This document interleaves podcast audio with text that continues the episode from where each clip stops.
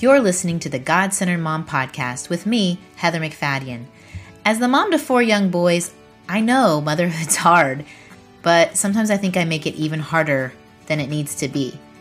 I'll worry about my needs being met, or I'll spend so much energy trying to make my boys happy that I forget that if I would take my eyes off me and my eyes off my kids and keep my eyes on God, that those desires would grow strangely dim and their contentment would go up as I'm led by His Spirit. I also forget that I'm surrounded by God. He is going before me in places that I'm fearful of. He is walking with me on the hard days, and He's coming behind me, redeeming any mistake I made. So each week, I'll interview a new guest and we'll discuss what it means to be a God centered mom. Thanks for listening.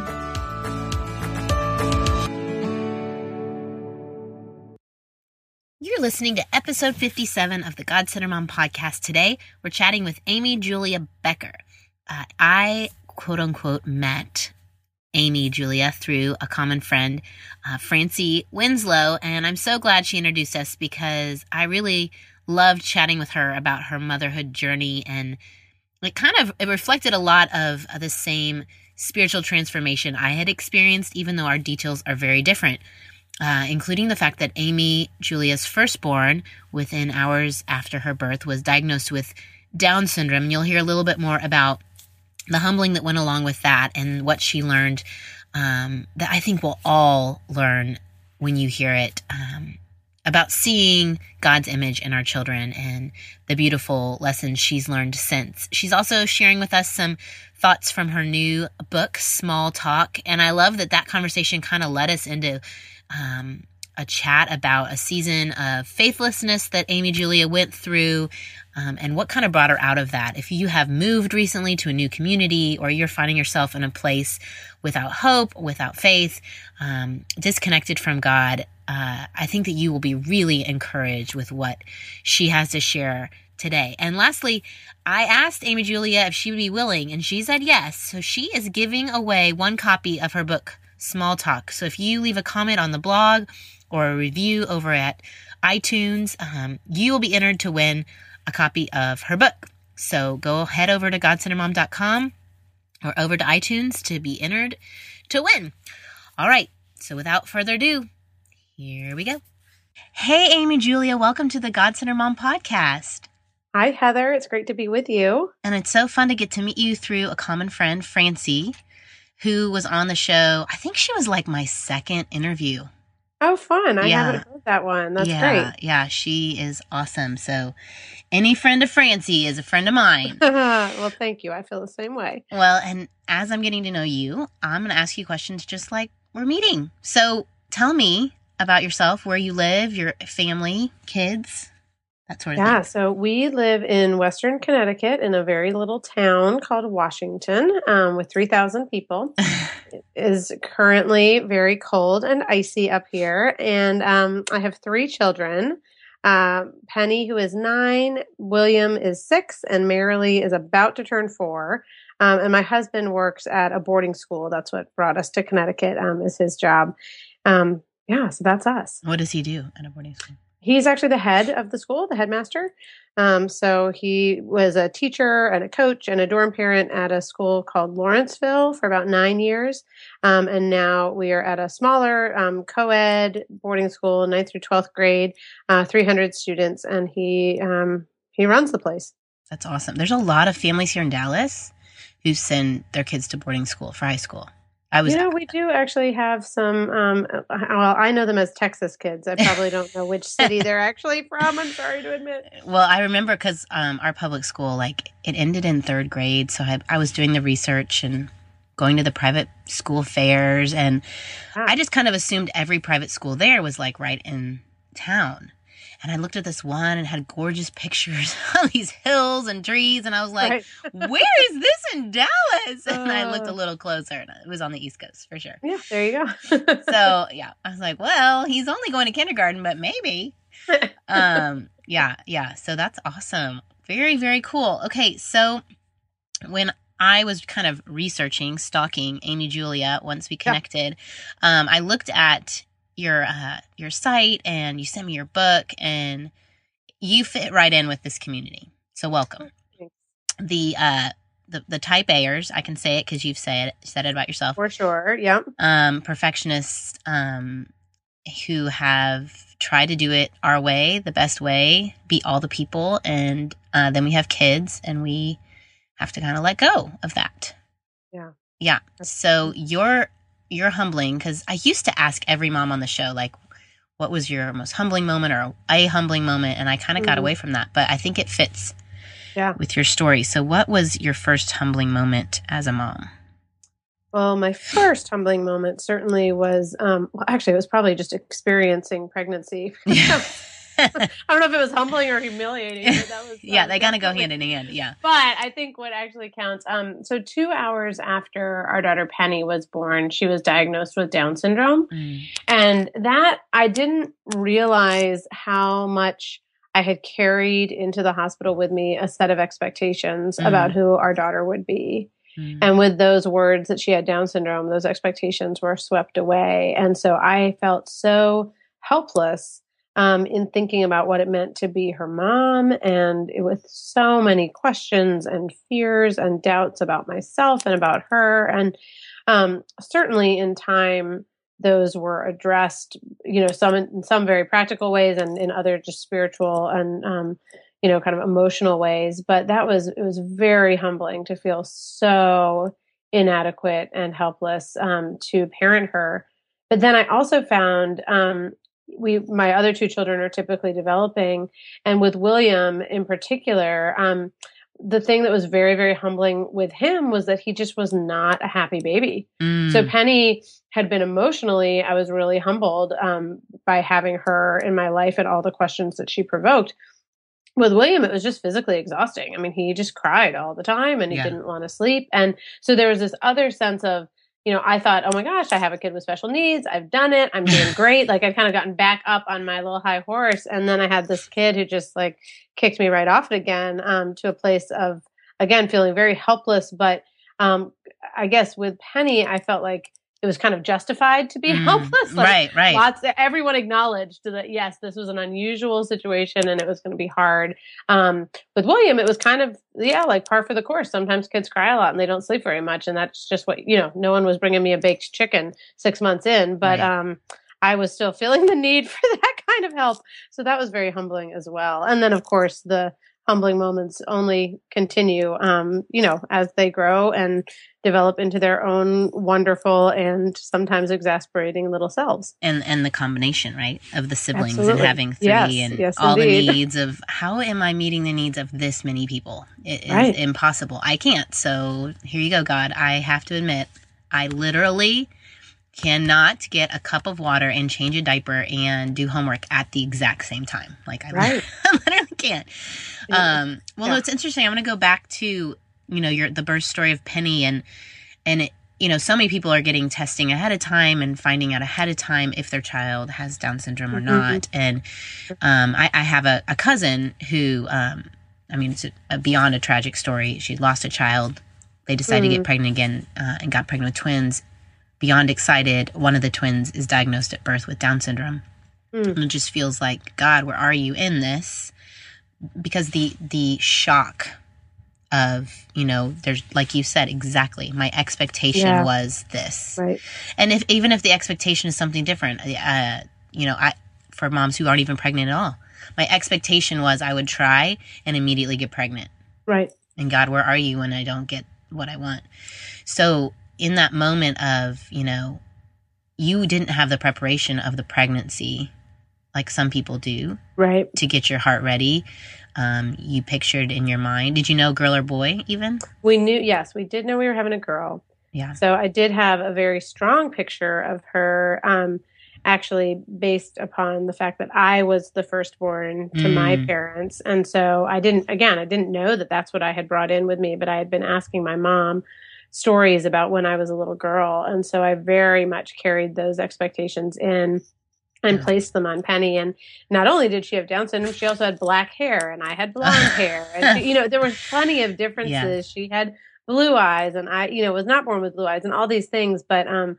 it did feel like uh, I had this image of a child um, that was stripped away as soon as she was born. Um, and then over time, on the one hand, certainly, I think part of being a parent is recognizing what it means to um, not try to create your children in your own image, but to see the way that the image of God is formed in them, right? Mm. And like to mm. call that forth for them. Mm. Um, so, in some ways, it was such a gift that she was so not the image of who we expected her to be mm. because it enabled us to turn to God and say, okay, so who are you in her? Mm. Because we trust that every human being is made and created in the image of God, as like flawed and broken as we all are that that nevertheless is there. And what does it mean for us as parents to again like try to call that forth?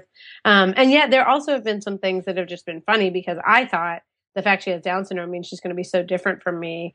Um, and one thing in particular i thought would be different was um, her kind of intellectual ability and particularly um, ability to read. I'm a mm. big reader and always have been. And it's just funny because penny literally is the kid who almost every day I have to be like, will you please put the book away? That's it is time to whatever it is. So there have been some ways in which and I, you know, I said, oh, I have to let go of all of my expectations for her. And maybe I did. And yet some of the things that I had expected have actually been given back to me yes. um, in her anyway, because she's my kid. And, yeah. um, and that's been really fun. Yeah, because I, I, I don't know if you know that I'm a licensed speech language pathologist. So oh, I've worked with yeah, yeah, I've worked with a variety of disabilities, and and there is a little bit of a gift when your child physically displays that they have a dis a, a difference because mm-hmm. I, I've been working with parents before where their child maybe is deaf or maybe is mm-hmm. autistic and um, they don't get like you said the chicken at six months when the child doesn't right. and right. and they you know, had the child's born typical, right, in their mind. Right. And the yes. slow death of the person. Yes, yes. Versus the rediscovery of the awesome, you know, like you're discovering and Penny all these awesome gifts. They they were losing gifts. And so I mm-hmm. think that it was, you know, it is God's grace that you were able to just hand over empty slate. Here's Penny. Not yeah. all of that I want her to be. Even for kids, you know, without disabilities, we do this. Oh, they're going to be the right. rock star football player or the the you know whatever the A student and you start saying oh they're not so good at math they're right. going to be right. like it's it's a gift to be able to just at birth say you know what God blank slate show yeah. me you in your image and what you have for them and then it's like opening a little surprise every day um that's yeah, a really that great message. Very that, that well describes my experience with her. And thankfully, I mean, I've often said I feel like disability is a magnifying glass mm. that shines upon our common humanity because mm. the same has been true with William and Marilee. Just it's not as pronounced, right? But right. you know, similarly, where I'm like, what? Why aren't you playing soccer? I thought you were going to want to play soccer. You know? yes.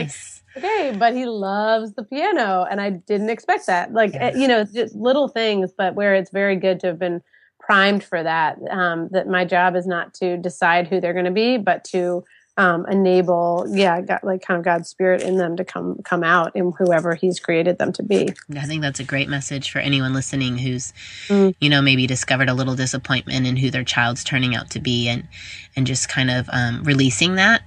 Right. Um, is a really good message for anyone anyone listening and i i am amazed like in your your newest book small talk some of the conversations you're having with penny i'm like her language is amazing you know from the speech language yeah. pathologist who i've had kids right, with right. apraxia and down syndrome so they can't yep. even formulate the their musculature mm, and then it's yeah. a weak musculature it's like right. compounding problems. So um, it was such a joy to read your sweet conversations. And then my mom's and writer side of me was like, how does she remember this? I'll have those conversations in the car and then it's gone. So I will say my kids are used to me being like, okay, is it okay if I write down what you just said?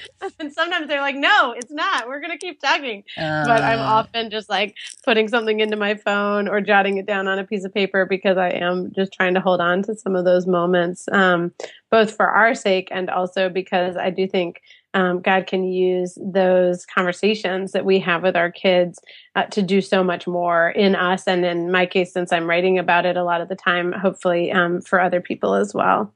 Well, and I think the important lesson, um, I know I just kind of mentioned it quickly, but your newest book is called Small Talk. Mm. But the the lesson, you know, for me and just reading a portion of it was okay, I am so distracted 95% of the time, Mm. either dealing with the needs of one Right. or on my phone or whatever it is, doing a task that I'm not stopping long enough to to listen to these precious questions or Mhm. or they just know to stop talking. Like Right. if I'm on the phone or I'm, you know, driving, that used to, I used to be in the car was a good time for talking. Mhm. And i've just suddenly realized they aren't doing that anymore. Right. So it was kind of a wake up call for me Mm. to, you know, pay attention.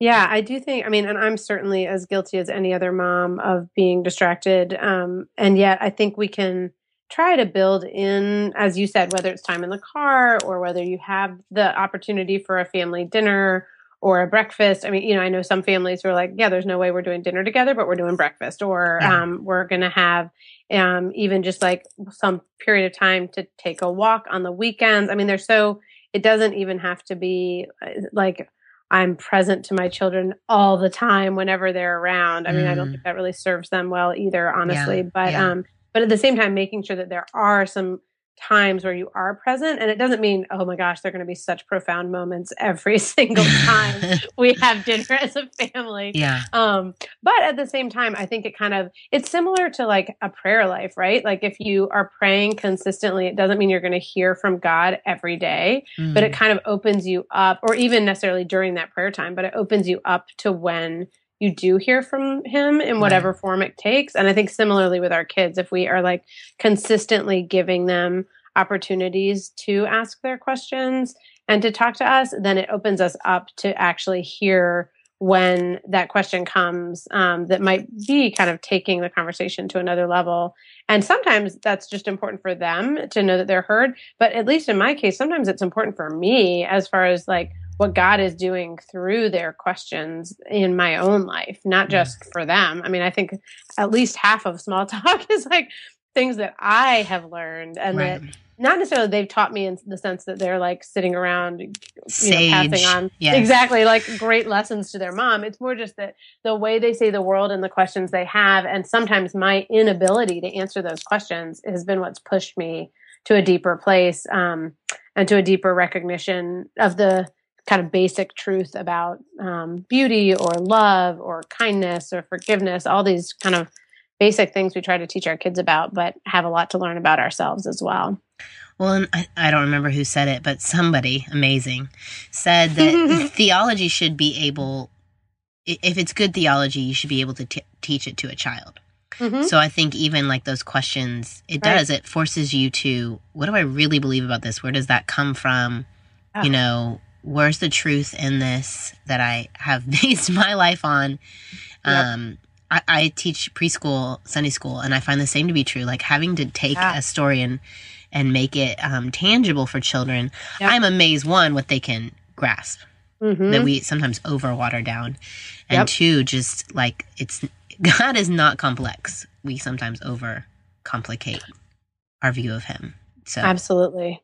No. I totally agree. Um, when and that's uh, there's just the other day, Marilee, who's about to turn four, was asking me about soldiers and war because they were Mm. singing some song that brought up soldiers, and so we ended up having this conversation about 9-11 and i'm like how am i talking to my three-year-old about this and then she was asking like why did those men do that and Mm, you know, it's like, okay, how do I say this simply and in a way that is true and honest, but doesn't oversimplify or overcomplicate? And I finally Mm. said, you know, Marilee, each of us have evil in our hearts and each of us has good in our hearts. And for the good to come out, we need to know God and we need to let God be doing that in us, you know, and that was Mm. kind of where the conversation pro- progressed from there. But, yeah. um, Yeah. again, it was one of those moments of like, okay, how do I explain this in a way that is simple enough and yet true enough um, to have integrity? And it taught me something just to have to put it in those in those simple terms. Yeah, I totally agree. And sometimes I'm amazed, like when the, my boys hear about evil, getting on the evil topic, Yeah, how their immediate response is to lash out. Well, I would kill those guys, and, Mm. Yeah, and I'm like, whoa, right, whoa, right. whoa, whoa, whoa. Okay, so that's just evil for evil, and God Right, isn't really for that either. yeah. Um, you know, so we got to c- overcome evil with good, and just kind of, I think it requires me to be in the Word and to have words to say, and Mhm. it's, it's a lot of work. sometimes to be the mom who's like speaking truth and being in those conversations.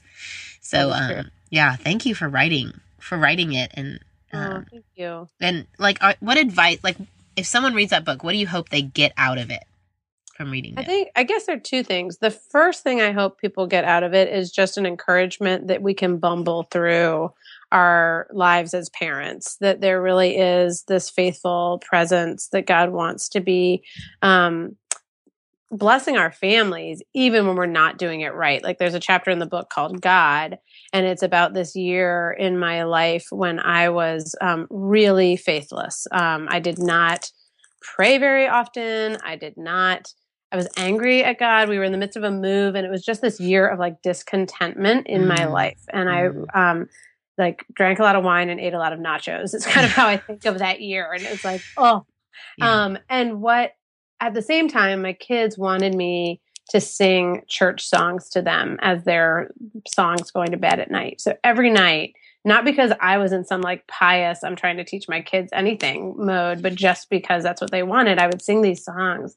And there was a sense in which like God so faithfully carried us through that year Mm. in the midst of my faithlessness, you know? And Mm. that is my first hope for the book is that people would be encouraged in the midst of yelling at their children and then having to like ask for forgiveness Yeah. um, and go back to that place of knowing that we have a gracious god and a faithful god when we are not gracious and when we are not faithful um, and i guess the second thing would be though to recognize the fact that um, in all of this time that I felt like I was being unraveled in my um, being a mom. That you know I just couldn't hold my spiritual life together, and church was just hard because we had these squirmy people in the pews who just were tugging for my attention all the time, and prayer was hard because I was tired and I was you know resentful and all these things. Um, and plenty of other things in life were hard too. To feel like I could keep any sort of professional life going and you know, to ever get any exercise or time with friends or whatever. All these things seem to be unraveling. And yet, when I look at the longer arc of the last nine years of being a mom, what I see, and this is the way the book is structured, um, is that for a long time I was trying to hold on to an image of myself Mm. uh, as who I had to be, right? Like put together and crafty and nurturing and professional, you know, all these things.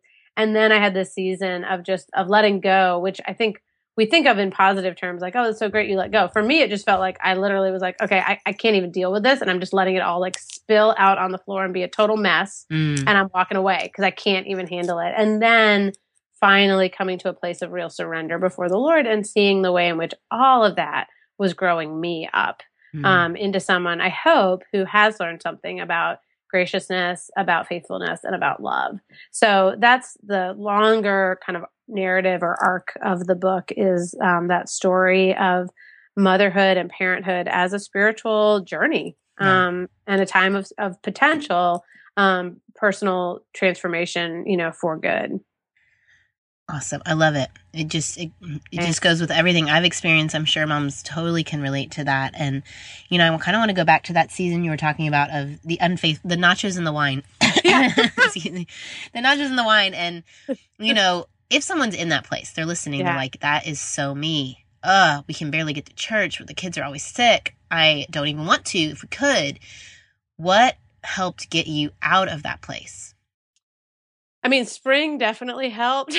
So the- so the it's- seasonal affective disorder of the Yeah. the north. Yeah. I mean, and I truly, I actually really do think sometimes circumstances do really matter, and um, trying to pay attention to what is contributing on a, like a just a circumstantial level can be actually like a helpful thing Mm. and being a little bit realistic about like i just had these goals for myself that i wasn't living up to and it was like was it really realistic in the year that you've like moved with your three small children to a new town to be expecting that you would you know work out every day no And Yeah. so give yourself some grace so there was some of that um and then again there was some of just like what does it mean to trust that God is faithful even when I am not. I mean, that just because Mm. I think for so much of my life, I've felt like it's more of an if then. Like, if I do what I'm supposed to do for God, then he will be faithful to me. Um, which is sure, that's true. But if I don't do what I'm supposed to do, will Mm. God still be faithful? Yes. And that I think um, was the biggest lesson I had for that year. Um, with that said, I also had a friend at the end of that year who said to me, she's like, you know, if you can't change things on your own, that is a great opportunity to look to ask for help, right? Like mm-hmm. there's just yeah. a sense in which we often get stuck in these places and these patterns, you know, of nachos and wine or whatever, you know, ice cream and movies or whatever it happens to be for yeah. you. Um, and if you can't change it yourself, I mean, that is so much of what it means to be um, human and for Christians to be a part of the body of Christ is that like we are meant to be vulnerable and needy and to ask one another for help. Um, and so that was part of it for me was also just like telling some friends this mm-hmm. and you know in this case christian friends here's where i am and i need you to pray for me and i need you to look in on my life and help me get out of this place because i don't like it and i don't mm-hmm. think it's mm-hmm. good for me or my kids so that was also very helpful um, in that process. Well, and I think like you talk about moving, you know, I've moved a lot of times, and, and mm. the hardest part of that is you don't have that community built in yet right. that yes. knows you and knows that you're being different. Totally. They don't know you well enough to say, yep. wow, Amy Julia is not acting like herself. She's eating a right. lot of nachos and not working out. her, her, she, her mental health is a little bit different. So I think that is a hard part if anyone's listening who's moved, which is kind of our society yeah. now. We're so transient that Absolutely. I think we lose that, um, that, that centering of community that, um, I think even happens when you have three to four kids. I mean, we kind of jumped out of it for, you know, years because it was mm. just too hard to yeah. get together with other families when our group took up so much space. Right. It's hard to even meet people at a restaurant or go to someone's house when you're yep. constantly breaking up sibling and friend fights from kids yep. and um so I think, you know, even like you said, realizing in this circumstance, maybe I need to reach out to friends from my hometown or family or, you know, make a time to go on a retreat with some friends that I do know for some centering. Um, and, and like I always found if I found a good church in the new town and I could get plugged in somewhere, then things got better. Yeah. Definitely. No, I, that that certainly helps and I think I mean I think for going back to your initial question, there's just a humbling that mm, comes mm, yeah. anytime we need help and yet there's also such blessing that comes in that place as well, right? Mm-hmm. Like there's mm-hmm. such a sense um, that um when we are brought low, that's when we're exalted, right? Like the, there's yeah. just the pattern of the gospel that we live out in those hard times. Um, and even in the very small suffering of you know moving to a new place or whatever there's a sense in which um, god is very active and present in that especially in wanting to help us as you said like get connected to a new community to um, reach out to old community to help that make that happen and make that possible. Um, and that was certainly true for me. Well kind of going back to our original topic of you know having a child with disability that can be isolating from community. Um, did you find a support network or have you like found friends that understand where you're coming from or how have you handled yeah. that as far as friendships go? You know, when Penny was first born, we lived in uh, Princeton, New Jersey, in that area, and uh-huh. um, we did find, as it happened, five other families within like a five mile radius from our home who had a young child with Down syndrome, and mm. so that group of moms got together every once a month on a Friday morning, and we brought our kids, and we were able to share doctor stories and therapist stories and school stories eventually. And um, although we've moved, I'm still in close touch with a number of those moms, and we still kind of look to each other for support and um, even get together in person, uh, you know, a couple times a year. So I'm very, very grateful for that. I think it was in those initial days that and years that I really needed that kind of support. Yeah. I now try to offer that kind of support. Like earlier this week, um, there's a mom with a two year old now, but since we've moved here, um, you know, over the past two years, we've gotten together, you know, about once a month just to, um, for me to hopefully just be an encouragement to her, to show her, yeah, I've got a nine year old and she's doing great. You know, you yeah. can see kind of have a, a, have a vision of the future for your child. Um, but I don't have as much of that like local support in part because I haven't sought it out because the support we need now is more on just the general family side. So, like Yeah. church, school, community is enough because the disability aspect of our lives just is not front and center in the way that it was when we were um, starting out with Penny. Yeah, it sounds like sounds like she's doing well. If she's you know reading books and Yeah. is she in a She, uh, yeah, you know, I mean, she's mainstreamed, I guess, the old, word- what do they call it? An integrated classroom? integrated? Anyway, yes. regardless, she is in a typical third grade classroom. She gets pulled out with two other students for math because she's about a year behind. Like she's basically doing second grade math, more or less.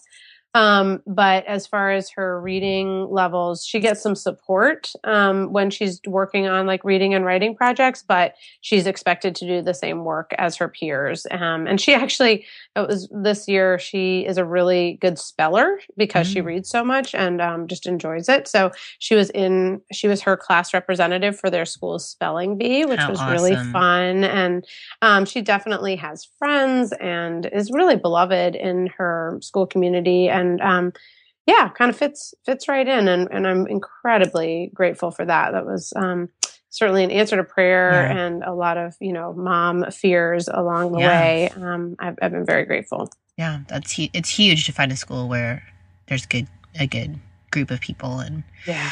a good system in place. Um, that's awesome. Well, you know what? It has been so good to talk with you, Amy Julia. I think you have so many nuggets in here. I've scribbled down a lot of notes. Mhm. Um, so if anybody needs to find more notes of what we talked about, um, go to godcenteredmom.com for this podcast. And okay, Amy Julie, I know you write in a lot of places online, but where are a couple? And I'll put links to those too.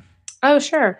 Well, my website is amyjuliabecker.com. It will kind of includes um, information about the books I've written and trailers and videos and that kind of things, as well as articles um, I've written.